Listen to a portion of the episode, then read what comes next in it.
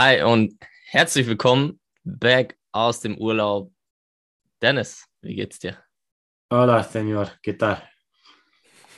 Bien, bien. ¿Y tú? Ah, muy bien. Sí, Vale, vale. gracias.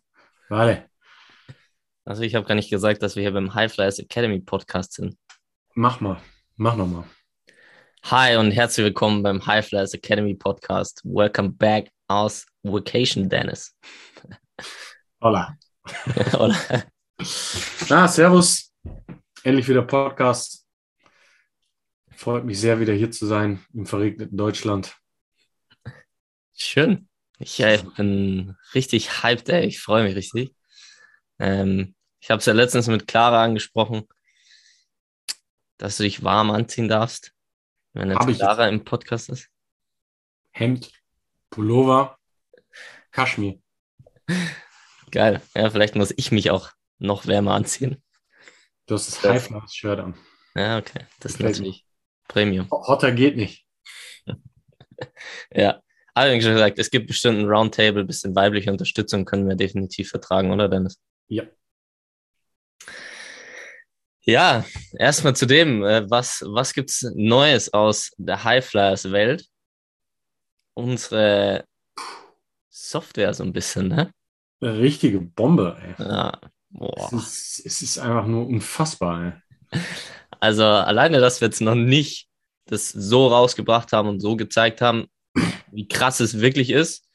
Ähm, also wer uns kennt, wir optimieren auch noch ein paar Sachen, dass es noch krasser wird. Aber weil da schon ein paar Fragen aufkamen, was wir nutzen. Und wir können nur sagen, wir nutzen was richtig, richtig Geiles. Man muss halt sagen, wir, wir streben ja schon nach, äh, wir streben nach Perfektion in dem Wissen, dass sie vielleicht schwer zu erreichen ist, aber wir optimieren halt immer vieles. Und das, was an Trainingssoftware, da wir ja auch viele Athleten online coachen, auf dem Markt war, hat von der Qualität her nie wirklich gepasst. Und deswegen haben wir uns selber eine Software geschrieben, die einfach Funktionen hat, die so einfach nie existieren. Also wir haben quasi wirklich dieses Trainingsplan-Software-Game auf ein neues Level gehoben. Würde ich, also sowas gibt es weltweit einfach nicht. Ähm, die Software rechnet dir automatisch die Gewichtssteigerung aus. Die Software rechnet dir automatisch aus, welcher Lift ein defizitärer Lift ist und so weiter. Also es gibt einfach Features in diesem Ding. Äh, das ist, das ist einfach krass. Ne? Das ist äh, natürlich für Coaches A interessant, aber natürlich auch für Athleten. Also ich habe selber schon Feedback erhalten. Du tippst einmal ein, was möchtest du heute in dem und dem Lift? Ne? Die, die Software gibt dir, wir schreiben dir den Trainingsplan, du machst die Trainingsplan, äh, die äh, Trainingssoftware auf als Athlet, hast deinen Plan genau, den Durchlauf, die Übungen, äh, die Wiederholungen, das Tempo, alles angegeben. Du sagst, du weißt, was dein schwerster Lift war letztes Mal. Du hast äh, quasi eine Statistik, wo du in jedem Lift bist bei deinem 1RM und kannst dir das so äh, eintippen, was du im Prinzip bewegen möchtest. Und wenn du das einsetzt, rechnet dir die Software automatisch aus, wie du deinen Trainingsplan strukturieren musst, nach Spreads, die wir definiert da als Algorithmus reingepackt haben. Und das ist halt einfach ein Feature, was nur durch Digitalisierung ähm, und Struktur dein Training auf ein anderes Level hebt. Weil wer den Spread richtig kalkuliert und diese ganze Mathematik vorher ist manchmal ein bisschen nervig, das kenne ich selber. Du weißt, was du machen musst und musst es dir vorher ausrechnen und das nimmt dir jetzt die Software ab und das ist halt einfach schon Next Level. Und das, wenn du dann eine Statistik hast, wo du über die einzelnen Lift über ein halbes, ein ganzes, zwei Jahre warst, dann kannst du da deinen Verlauf sehen, wie du dich gesteigert hast im einzelnen und es rechnet dir aus nach einem Algorithmus, den wir haben, welcher Lift gegenüber den anderen Lift der Lift ist, den du trainieren solltest. Also das sehen wir dann als Trainer und können dir als Athlet quasi das Ganze perfekt periodisieren, dass deine strukturelle Balance, worüber wir ja in den vergangenen Podcasts schon öfter geredet haben, ähm, immer am Optimum ist. Ja, und das ist wirklich, also ich bin selber geflasht, wie gut es geworden ist. Auch wenn wir noch ein paar Updates fahren werden, aber fuck, das ist wirklich Next Level. Ich, und ich liebe die, das Verhältnis von der Komplexität zur Einfachheit für den Athleten. Also du hast Ja. einfach, es ist gezeigt, du musst es nur eingeben, es, du siehst, ah, okay, wie viele Sätze habe ich und du kannst dich halt auch gut auf das Training konzentrieren und das finde ich auch äh, richtig gut. Also dass es halt ja, relativ einfach gehalten ist und dadurch halt, keine Ahnung, für mich total gut umsetzbar ist oder für die Athletinnen auch. Ja. Ja. Mega. Und noch mehr. Kommt noch mehr. Dennis, ich habe eine kurze Zwischenfrage von, von dem Hype zu, zu einer Frage. Shoutout an Lukas, der mir die Frage gestellt hat. Ich dachte mir, ah, da kannst du bestimmt was damit anfangen. Bist früher mal Bus und Bahn gefahren? Ja. Ähm, Frage an dich, Dennis. Wenn du in einem Vierer in der Bahn sitzt, zu zweit, und der Vierer neben dir wird frei, setzt du dich rüber? Nein. Nee? Okay, gut. Warum nicht? Ja, es kommt, es kommt ein bisschen drauf an, wenn jetzt, also ich sag mal, die Frage ist, wer sitzt mit dir in dem Vierer, ne? Wenn das jetzt wirklich von der Ausstrahlung her jemand ist oder unangenehm riecht oder whatever, dann setze ich mich vielleicht unauffällig rüber. Aber ich will dem anderen ja nicht das Gefühl geben, dass ich mich wegen, äh, dass ich lieber alleine bin. Also, also wenn es jetzt, wenn der jetzt zwei Meter zehn ist und ich die ganze Zeit sein, sein Knie in meiner Hüfte habe oder so, dann setze ich mich vielleicht auch rüber, wenn es für beide Win-Win ist. Aber wenn es quasi egal ist, mache ich das nicht. Ich verstehe es, wenn es jemand macht, quasi ich verstehe den Move. Weil klar, eigentlich ist es angenehmer, aber ich setze mich ungern von jemandem aktiv weg, weil ich dann immer denke, dass ich ihn vielleicht oder sie äh, dann irgendwie, das, äh, dass der sich dann äh, quasi gedisst fühlt. Weißt du? So von Ja. wegen, ich will nicht neben dir sitzen. So. Ja. Ja. Du? Ja, wir haben uns dann auch drüber unterhalten und ich dachte mir auch so, ja, wenn, also ich setze mich meistens oder habe mich da auch nicht rübergesetzt, aber dann bin ich auf den Punkt gekommen, dachte mir, okay, wenn ich es klar kommuniziere und sage, hey, keine Ahnung, damit wir beide mehr Platz haben, ich setze mich rüber, dann ist es relativ klar und dann weiß der andere auch Bescheid. Mal, Es ist, es ist so ein bisschen situationsabhängig, ne? Ja. Aber es gibt auf jeden Fall so äh, Situationen, wo ich es dann natürlich, ich würde sagen, jeder denkt dann aktiv drüber nach, weil es ja, Ja. eigentlich ein Win-Win ist, faktisch. Aber es ist auch so ein bisschen dieses so, ich setze mich von dir weg. Sagt es was über dich aus in irgendeiner Form und da ist mir dann manchmal das Wohlbefinden des anderen. Weißt du, was ich meine? Ja. Das ist dann so ein, für mich manchmal auch Höflichkeit, vielleicht aber auch, äh, vielleicht ändere ich das jetzt auch, Ja, wo wir es so offen thematisiert haben. Vielleicht ist Ja. das falsche. Ja, weil ich habe, genau das habe ich mir auch gedacht, dachte mir, aber wenn du es klar kommunizierst, das heißt, wenn deine Absicht irgendwie klar ist, du sagst, hey, Ja. cool für uns beide, dann geht's, glaube ich. Ja, genau. Aber wenn du es nicht kommunizierst, manchmal wirft man dem anderen oder der anderen so einen kurzen Blick zu und nickt so und dann vielleicht ja, genau. denken dann beide das Gleiche. Aber wenn du es klar kommunizierst, ich glaube, dann ist ganz anderes Level, weil dann weiß der andere Bescheid. Wenn der oder die andere dann immer noch denkt so, ah, so ein Arsch, er setzt sich da jetzt rüber. Denkt wahrscheinlich eh keiner, weil ja, irgendwie genau. denkt so, ja, geil. Ja. Ich bin auch alleine Vierer. Ne? Ja. Eigentlich ist es, du musst drüber gehen, wenn du ehrlich bist. Oh, ja, Ja. stimmt. Ja, aber neben uns sitzt man auch gerne, glaube ich, in der Bahn. Ja, hatte ich auch schon, dass äh, ich allein im Vierer, neben mir zwei und die haben sich dann zu mir rübergesetzt. Ja. Auf deinen Schoß auch, oder? Ja. Sehr gut. Ja, die Frage hat mich beschäftigt, dachte ich mir, das ist eine gute Frage, die ich stellen kann. Nächtelang wachgelegen, umgewälzt. Sowas nicht, war aber sehr lustig, finde ich. Sehr lustig. Vielleicht werde ich das jetzt auch aktiver. Ich werde es ändern vielleicht. Dann hat es äh, richtig was gebracht schon. Wenn es ein oder zwei Zuhörer mitnehmen und auch ändern, haben wir wieder was bewegt. Butterfly-Effekt.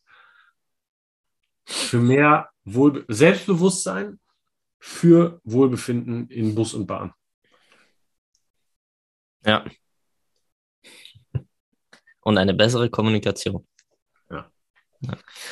Ja, da auch äh, nochmal vielen Dank für das ganze Feedback oder das, was immer wieder kommt. Also, ähm, das ist wirklich, also gerade, was du sagst, die Qualität unseres Podcasts finde ich halt für uns einfach für das, was wir machen, richtig geil, weil einfach wirklich Fragen aufkommen und wir halt, wir können das alleine nicht verändern und deswegen ja auch den Podcast für das Strength and Conditioning in Deutschland und wir auch Fragen aus Österreich haben und so weiter und wenn Trainer da einfach offen sind und da einfach auch fragen und das verändern, dann wird das ganze Ding einfach noch größer und das passiert nach und nach und das ist richtig geil. Also deswegen da vielen Dank und let's keep going.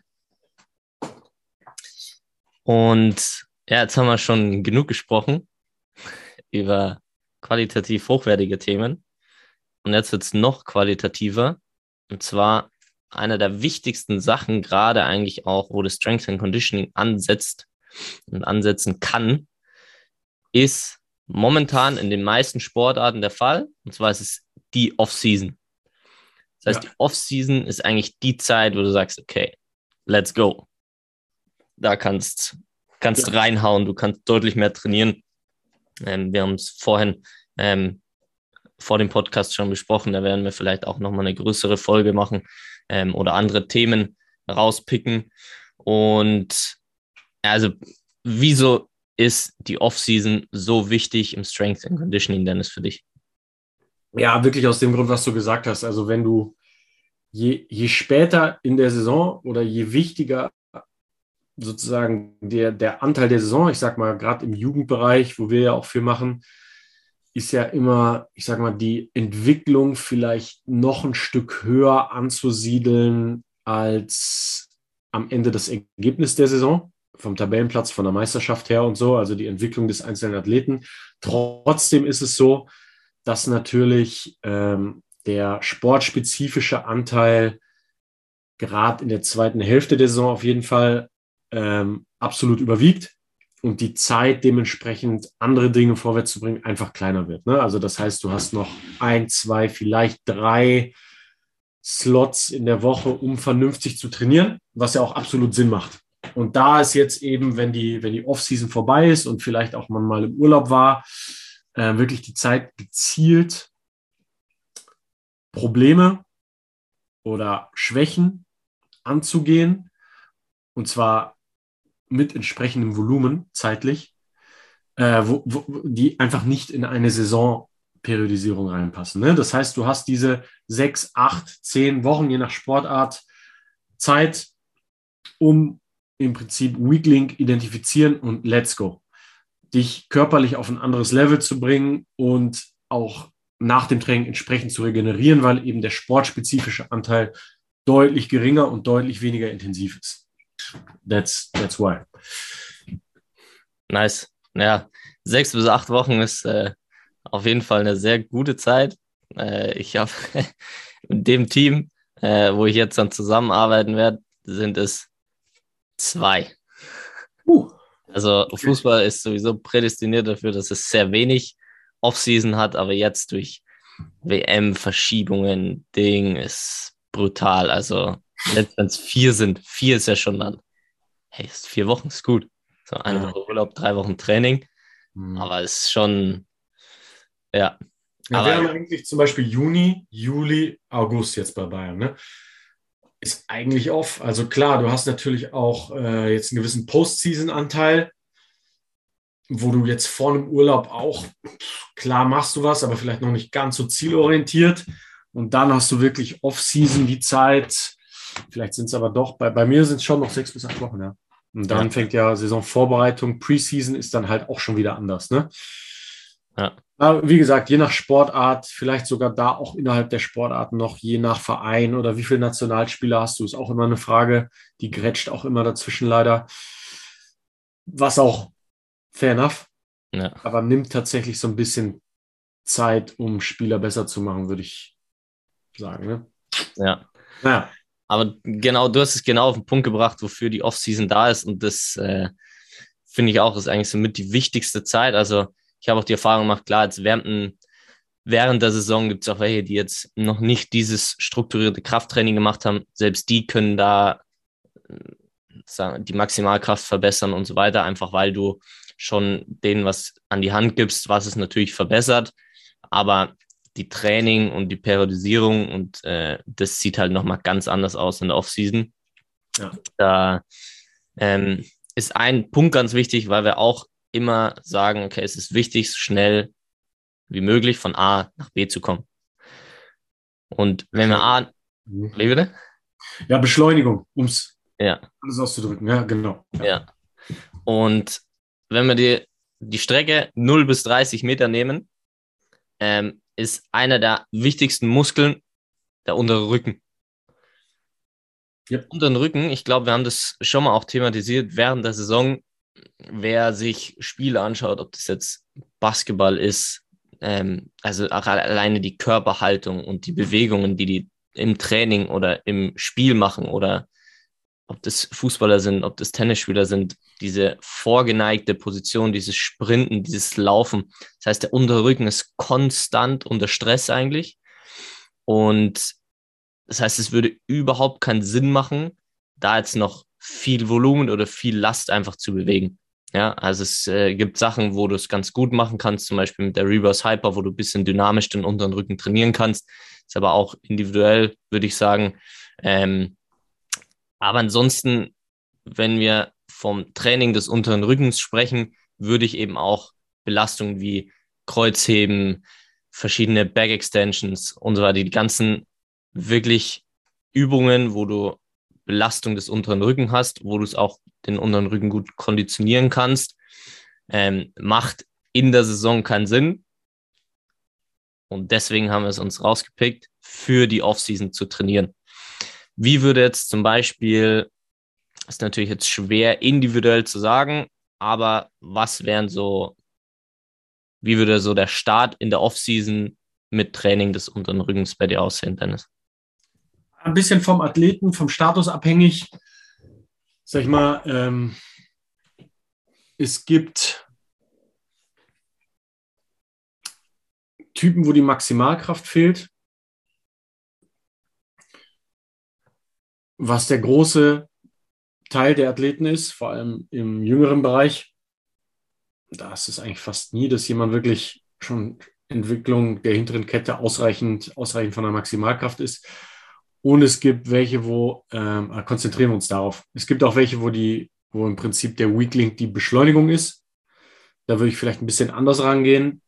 Aber für den Großteil, gerade von den Athleten, die uns zuhören, 99, Prozent fehlt die Maximalkraft. Und was ich mache in der Realität, ich periodisiere Short Range to Long Range. Also das heißt, ich fange von sowas an wie Rack Deadlifts. Ja, Rack Deadlift ist mit, einer sehr, mit einem sehr kurzen Handelweg im Prinzip. Der Handelweg beginnt unter der Kniescheibe. Ne? Kann sich jeder vorstellen, die Langhantel berührt das Knie und ich strecke die Hüfte gegen Widerstand. Der Vorteil von kurzen Wegen ist immer, dass ich hohe Intensitäten bewegen kann, hohen Load, was sehr gut ist fürs Training des Nervensystems. Und von da kann man sich dann Step by Step in eine längere Range mit höherer Maximalkraft runterarbeiten im Prinzip. Ne? Das heißt, der Weg wird dann vielleicht Hantel Mitte des Schienbeins zu Deadlifts vom Boden. Das Volumen ist immer noch wellenförmig periodisiert. Das heißt, ich gehe von sowas wie 8 mal 1 bis 2 zu 6 mal 4 bis 6 zu 5 mal 5 vielleicht sogar. In der Offseason wäre das vielleicht meine höchste Range bei Kreuzheben. Vielleicht würde ich aber auch nochmal 4 mal 6 bis 8 gehen, je nachdem, wie auch die Hypertrophie ist. Das muss man auch noch unterscheiden. Hat jemand eine gute muskuläre Entwicklung des Rückenstreckers und ist wirklich die Maximalkraft, die hoch soll, bleibe ich eher in niedrigen Wiederholungsbereichen. Hat jemand wirklich das Ding, er muss ein paar Kilos draufpacken, gehe ich auf jeden Fall auch hoch im Volumen. Das Ding ist, ich periodisiere auch da in kurzen Blöcken anderthalb bis zwei Wochen höchstens. Und da gehe ich dann immer hoch im Volumen, runter im Volumen, hoch im Volumen, runter im Volumen, wobei ich dann jeweils die Range im Kreuzheben und die Variationen, äh, wie zum Beispiel Griffbreite, das heißt, ich gehe vielleicht auf den Boden nach dem äh, oder mache einen Trapper Deadlift Danach mache ich einen Snatch, äh, das heißt, ich habe einen neutralen Griff und eine mechanisch deutlich bessere Position und kann so vom Boden wieder mehr Gewicht bewegen. Und dann gehe ich in eine biomechanisch ungünstige Griffposition, wie zum Beispiel ein Snatch Grip Deadlift, wo ich einen sehr weiten Griff habe, wo ich prozentual dann mehr oberen Rücken trainiere. Das dann auch jeweils wieder abhängig von der Biomechanik des Athleten. Aber das wäre so ein klassisches Ding, dass ich solche Variationen wie ein Trap Bar Deadlift mit neutralem Griff, dann Snatch Grip Deadlift, dann vielleicht ein, ähm, ein Deadlift vom Podium, wo ich im Prinzip erhöht stehe und dann nochmal mehr Weg habe. Und dann, wo ich Richtung Start der Season gehe, kann ich vielleicht auch dann anfangen mit sowas wie Cleans, also auf Basis der neu gewonnenen Maximalkraft, Schrägstrich Hypertrophie, vielleicht das Ganze dann ins Verhältnis setzen zu ähm, einer Explosivität, die dann noch oben drauf kommt, wo ja auch der untere Rücken, Gluteus, Hamstring spielt die größte Rolle bei Sprung und Sprint. Und da ich das, wie du eben gesagt hast, in der In-Season sowieso viel auf dem Korb benutze, kann ich es nicht im Weightroom so viel trainieren. Das heißt, auch da ist vielleicht je nach Maximalkraft des Athleten nochmal Zeit, ähm, auch Beschleunigung via Clean oder Snatch zu trainieren. Ja, okay, also das sind so die Instrumente, die man benutzen könnte, um wirklich in der Off-Season oder auch über Assistance Exercises je nachdem hast du, hast du vielleicht ein unilaterales Defizit oder brauchst du auch Kap Arbeitskapazität in deinem Rücken, dann ist eben sowas wie eine Reverse Hyper, eine Hyper Extension, eine horizontale Back Extension, die du isometrisch hältst über zwei Minuten, je nachdem, wo ist der weakest link auch äh, von der Energiebereitstellung im unteren Rücken für deinen Sport. Das sind alles Faktoren, die dann am Ende bestimmen, was wird die Übung was wird die Satz, was wird die Wiederholungsanzahl, was wird das Tempo, was wird die Pausenzeit. Und wenn da, je genauer das auf die Bedürfnisse des Athleten zutrifft und je genauer die Fähigkeiten des Athleten mit den Anforderungen des Sports kongruent sind, desto besser wird die Season werden. Ne? Und das sind halt alles Dinge, die du nie so gut angehen kannst wie eine Offseason. Ja. Ja, richtig geil. Also gerade auch der Punkt, das ist, glaube ich, ganz wichtig zu sehen, auch die Hierarchie zu sehen, wie du es gestaltest, ähm, eben von einer kleinen Range zu immer einer bisschen größeren Range, einfach vom Bewegungsradius wirklich Rack Deadlifts, was wirklich ein kleinerer Bewegungsradius ist und dann immer ein bisschen größer werden. Letztendlich, weil es natürlich auch, muss man auch sagen, einfach äh, Kreuzheben jetzt nicht einfach so eine Übung ist, was sagst, ja, es gibt es einfach jedem, sondern es braucht einfach ein gewisses Niveau an oder Verständnis, Körpergefühl, die Übung auszuführen und so weiter. Ja. Ähm, wie Sven in dem Podcast auch äh, gut gesagt hat, dass es äh, grundsätzlich äh, kannst du verletzt werden beim Krafttraining, aber wenn du es richtig ausführst, bringt es dir total viel. Und genau diese Hierarchie bringt dich in diese guten Positionen. Wenn du Rack Deadlifts machst, dann ein bisschen zum Schienbein gehst und so weiter, dann ist es eben genau diese Hierarchie und Struktur, die dich dahin bringt, dass du Kreuzheben sehr, sehr gut ausführen kannst. Und dann macht es auf jeden Fall Sinn und dann wirst du dich auch nicht verletzen, weil du diese gewisse Stabilität und sowas einfach auch aufgebaut hast. Und das ist, glaube ich, ein ganz wichtiger Punkt, dass du nicht direkt all in sagst, ich mal jetzt nur noch Kreuzheben in der Offseason, sondern fang so an. Du hast sowieso jetzt wenn du ein bisschen länger Zeit hast, die Möglichkeit, dann dich dahin zu arbeiten. Und ich glaube, was auch ganz wichtig ist, äh, auch wenn du jetzt sagen, geh all in in der Offseason, heißt es nicht, machst acht Sätze Kreuzheben und danach fünf Sätze Kniebeugen, ähm, weil das ist einfach auch für dein Nervensystem wäre das zu viel. Wir haben uns jetzt einfach nur den unteren Rücken rausgenommen als Teil vom Training und wie das natürlich dann im Programm aussieht, ist natürlich auch nochmal individuell. Nur, wieso wir den unteren Rücken genommen haben, haben wir schon gesagt, weil es in der Saison ist schwierig, den viel zu trainieren und wieder häufiger Kniebeugen einen vollen Bewegungsradius machen, dann natürlich auch weniger Stress auf dem unteren Rücken hast und deswegen der Fokus in der Offseason der untere Rücken ist, in den meisten Fällen äh, wie auch gut beschrieben, finde ich es extrem wertvoll, eben genau diese Hierarchie auch zu sehen. Deswegen ist der Unterrücken auch so wichtig und ja, spürt man auch, definitiv. Ja, du lebst in der Saison von einer, von einer guten Konditionierung, die du dir in der Offseason aufbaust. Hinten raus macht das den Unterschied. Wenn andere alles verbraten haben und der Unterrücken eventuell eventuell Probleme macht, wenn du deinen Rücken in der Offseason gut trainiert hast, eine gewisse Maximalkraft aufgebaut hast und so weiter, gewisse Arbeitskapazität und so weiter und dann richtig in die Saison das auch rausnimmst und dann wieder Richtung kniedominante Geschichten gehst, ähm, dann bist du einfach langlebiger. Ne? Du, du verbrätst im Prinzip das, was du dir aufgebaut hast in der Offseason, dann in der Season und hast einfach deutlich mehr Stabilität. Unter Rücken ist ein wichtiger Faktor für Stabilität. Ne? Das ist im Prinzip die Basis. Ist ja auch ein großes Missverständnis, was wir auch mal in unsere Mythen-Kategorie aufnehmen können, so dieses Core-Training. Ne? Also dieses anstatt 500 Crunches in der Offseason zu machen, mach vernünftige Deadlifts. Da ist Potenzial für Kraft und Muskelmasse in deinem Rückenstrecker. Der ist die Basis des Ganzen. Der hat viel Potenzial, dich in der Saison gesund zu halten. Nicht unbedingt deine Flexor, die man auch trainieren kann, aber genau. Ja. Und dafür nochmal haben wir diese Software gemacht, ne? damit, wenn ein Athlet auf sich alleine gestellt ist oder gutes Training machen will, sich das alles anzueignen, ich sage unmöglich. Ne?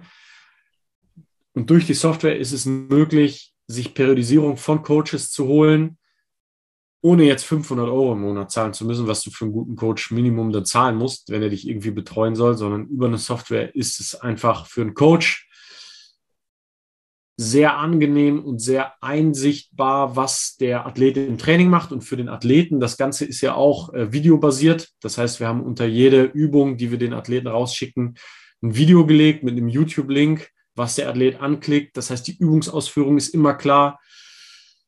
Das heißt, du hast in so einer App ist, also wer zuhört und Bock hat auf eine gute Off-Season-Periodisierung, schreibt uns an, nutzt die Software, nutzt eure sechs, acht, zehn Wochen oder wenn es nur zwei sind, nutzt zwei Wochen. Mhm. Du kannst in zwei Wochen gut was erreichen. Du kannst auch zwei Wochen in zwei Blöcke einteilen und einen Schritt nach vorne machen. Ja. That's it.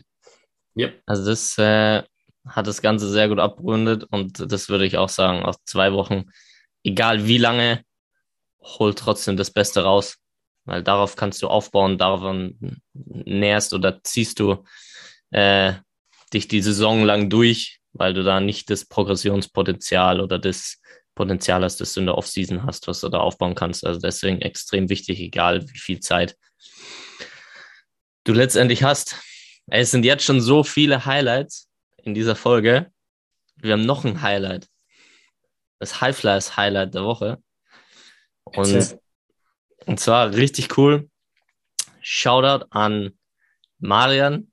Marian ist Athlet seit, der hat letztes Jahr, also schon seit einigen Monaten, mhm. ähm, auch spannender Punkt, nach Verletzung.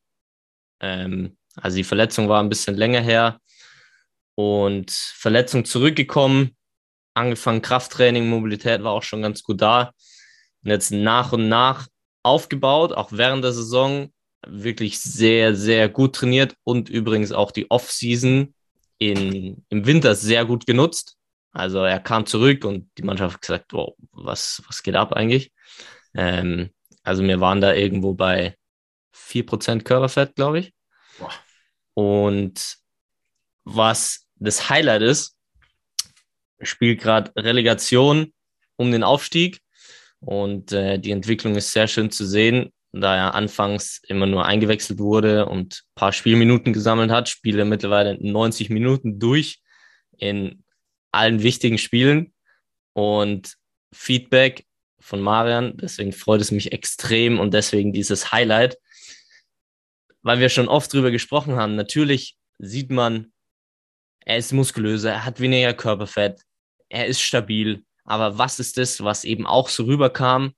Äh, und zwar hat er mir auch gesagt, ist dieses, das Mindset oder das Wie, das Selbstbewusstsein, wie geht er auf dem Platz? Das heißt, wie stellst du dich, egal welcher Gegner, wie stehst du auf dem Platz, wie spielst du? Und das Gefühl ist eben nicht messbar, außer ein Athlet oder eine Athletin sagt ja, boah, fuck, es ist, ich spüre das und jetzt kommt es erst richtig.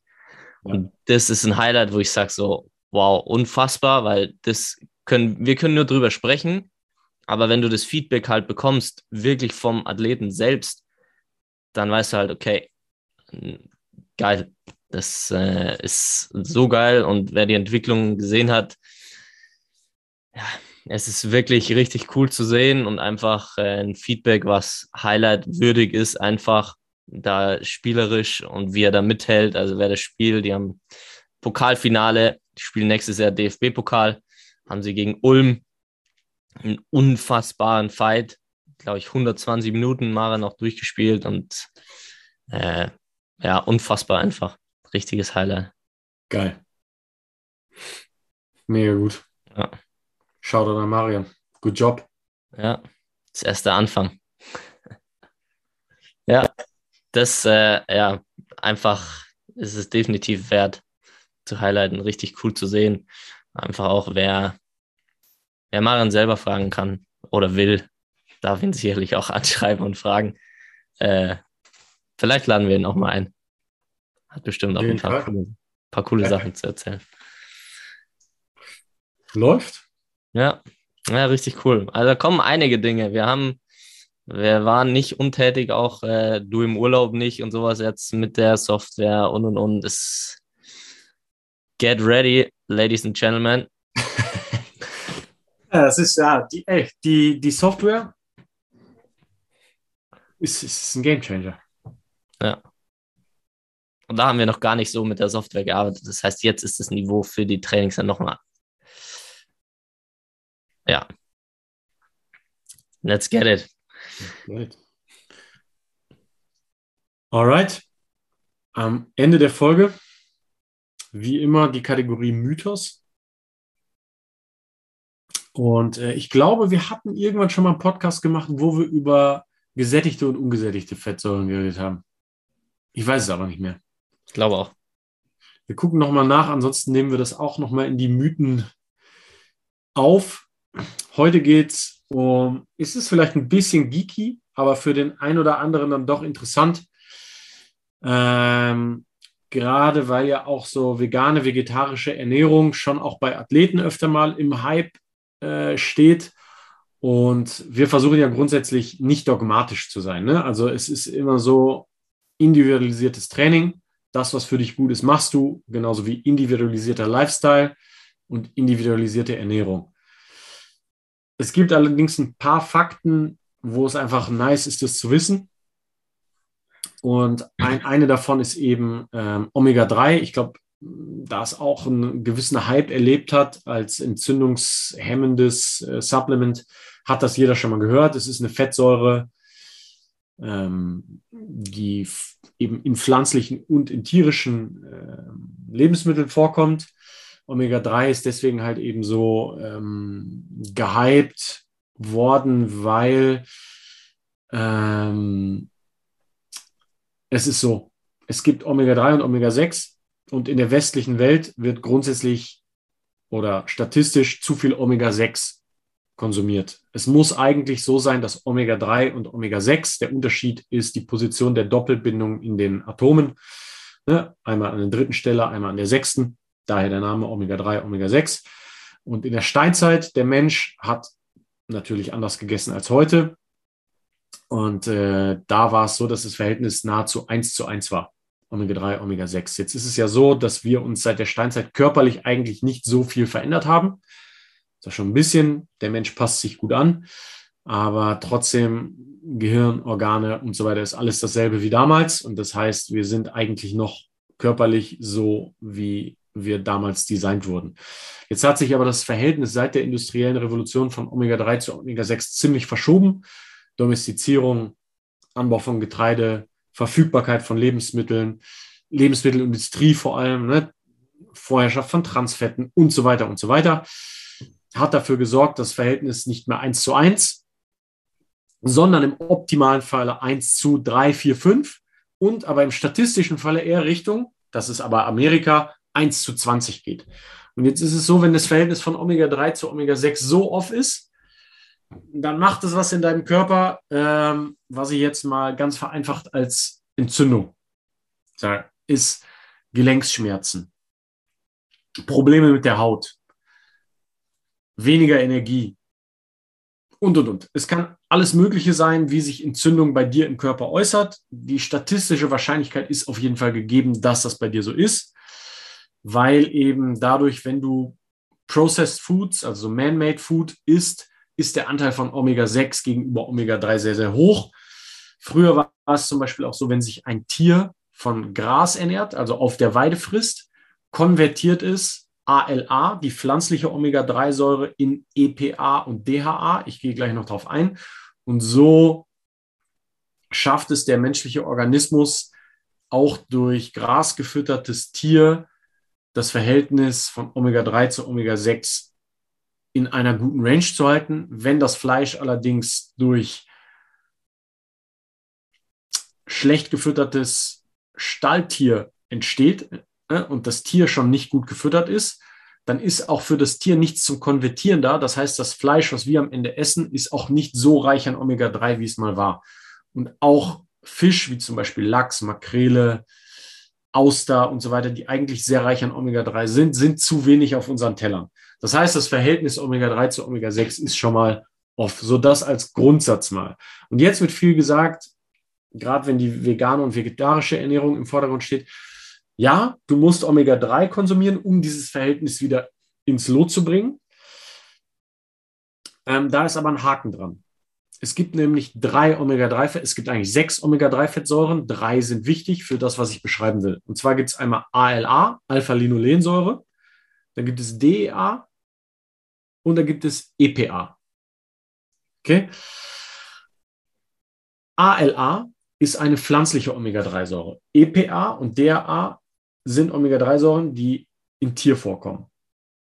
Der Mythos, auf den ich heraus will, ist, wenn dir jemand sagt, hier nimm Supplement, Omega-3. Ja, ich bin aber vegetarisch oder vegan. Ja, dann nimm einfach ALA, Alpha-Linolensäure. Das ist auch Omega-3 und mach den Job, weil der menschliche Körper das Ganze eh auch in EPA und DHA konvertieren kann. Stimmt, aber zu einer Prozentrate von einmal 5 und einmal 0,5 Prozent. Das heißt, die Wahrscheinlichkeit, dass du über pflanzliches Omega-3, Alpha-Linolensäure, wo ich jetzt nicht sage, das ist schlecht, ich sage halt einfach nur, und es ist auch essentiell, du musst es über die Nahrung aufnehmen. Allerdings ist es nicht so, dass die Konvertierung reicht zu EPA und DHA. Und diese machen einen sehr wichtigen Job Richtung Gehirngesundheit, Reparaturmechanismen in der Muskulatur, ähm, Magen-Darm-Trakt, Leber. Das sind DHA und EPA, EPA die du alleine durch Konvertierung von ALA, das heißt, du nimmst rein pflanzliches Omega-3 zu dir, ja, es wird konvertiert, aber lange nicht in dem Maße, dass du das Omega-3 erhalten würdest, was du eigentlich brauchst. Grundsätzlich kann man jetzt immer die Frage stellen, brauche ich denn überhaupt Omega-3? Das steht wiederum auf einem anderen Blatt, weil du halt eben, wenn du dich gut ernährst und das Verhältnis irgendwo 5 zu 1, 6 zu 1 ist, von Omega-3 zu Omega-6, ist Omega-3 auch kein Supplement, was du unbedingt brauchst. Das muss man immer individuell auch austesten. Das ist nicht der Mythos, auf den ich hinaus will, sondern dieses nimm ALA, weil pflanzliches Omega-3 reicht, weil es konvertiert wird. Da muss man sagen, die Wissenschaft sagt, der Research sagt, es ist nicht so, weil die Konvertierungsrate von ALA zu EPA und DHA sind nicht ausreichend. Was muss ich also essen? So Richtung Lachs, also Kaltwasserfische, die fettreich sind. Ja, Sardellen ist noch so ein Klassiker, Makrele und so weiter. Das war der Mythos. Äh, vielen Dank, Dennis. Sehr gerne. Ich, ich weiß nicht, wie, wie es euch da draußen geht. Ich sitze da und äh, habe deutlich mehr Spaß wie damals in der Schule. Ich lerne richtig, ich lerne richtig gut was hier. Schön. Ja, ich hatte schon auch Spaß in der Schule, muss ich auch sagen. Ja. Aber es macht Spaß, mit dir zu lernen, dann muss ich sagen. Kann ich nur zurückgeben. Es macht Spaß, diesen Podcast zu machen. Ja, finde ich auch. Hammergeil. Ist auch wichtig, genau das zu sehen, nicht äh, de, das Leben durch einen Strohhalm betrachten, sondern auch immer größer zu sehen und was ist wirklich. Und dafür sind wir auch da. Und deswegen finde ich das so wertvoll, auch was du auch hier in den Podcast reinbringst, einfach, ähm, weil nicht jeder Athlet oder Athletin oder der Coach muss wissen, ah, okay, so und so, sondern frag den Dennis, wenn er sich damit auskennt, äh, dann kannst du es auch übertragen und äh, kannst mit dem Podcast oder von dem Wissen und deinen Erfahrungen einfach lernen und dann dementsprechend umsetzen. Deswegen. Wenn ihr Fragen zu Training und Ernährung habt, schreibt uns bei Instagram. Wir müssen irgendwann nochmal so eine QA. Wir kriegen ja eigentlich genug Fragen. Äh, macht das, wir antworten euch gerne. Und müssen vielleicht mal so ein QA-Segment machen, wo wir die häufigsten Fragen zu Training, Ernährung, Lifestyle aufnehmen und irgendwie bei, bei Instagram nochmal öffentlich machen, dass man sich das in den Stories highlighten kann oder so. Es sind die Details am Ende, ne, die, die über, über vieles entscheiden. Step by Step paar Dinge mehr richtig machen als andere ist im Sport schon wichtig. Bestes Beispiel vielleicht noch als Abschluss. Ich weiß nicht, ob jemand French Open verfolgt hat. Äh, Wahnsinnsmatch Zverev Nadal. Ich habe wieder viele, also begeistert von Zverev in dem Match. Unglaublich. Äh, selten so gutes Tennis gesehen. Wie präzise, kraftvoll. Fuck, also was für ein Tennisspieler. Leider, leider eben umgeknickt. Tiebreak, zweiter Satz. Wo er den ersten Satz schon hätte, hätte er ein bisschen mehr Killerinstinkt gehabt. Fuck. Und aber so Richtung Routinen, wenn man sich Nadal anguckt. Also ist ja wirklich, das ist ja wirklich unglaublich. Ne? Also der von der Position des Handtuchs über den Ablauf, wie er den Sand von der Linie beim Aufschlag mit dem Fuß wegmacht. Dann schlägt er sich den Tennisschläger am Fuß ab. Dann steckt er sich einen Ball in die Tasche. Während er mit dem Tennisschläger den Ball dribbelt, macht er immer Ohr, Ohr, Nase. Dann nimmt er seinen Unterarm, macht rechtes Gesicht, linkes Gesicht, Nase, Nase. Und so putzt er sich halt immer gleich den Schweiß ab. Trikotzupfen rechts, Trikotzupfen links. Das also Aufschlag für Aufschlag hat der ein Ritual ne? und der stellt seine Elektrolytmixe in zwei Flaschen. Da trinkt er immer erst von der einen Flasche, dann von der anderen und dann müssen die Etiketten immer genau in dieselbe Richtung, Richtung Spielfeld zeigen. Immer.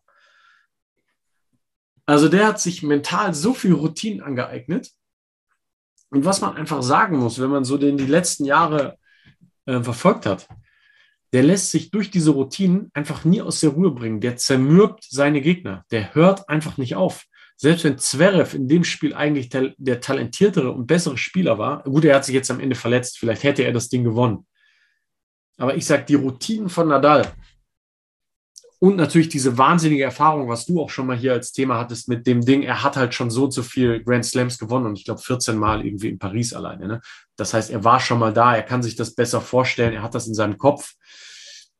Aber plus eben diese Ruhe, die er reinbringt durch seine Routinen.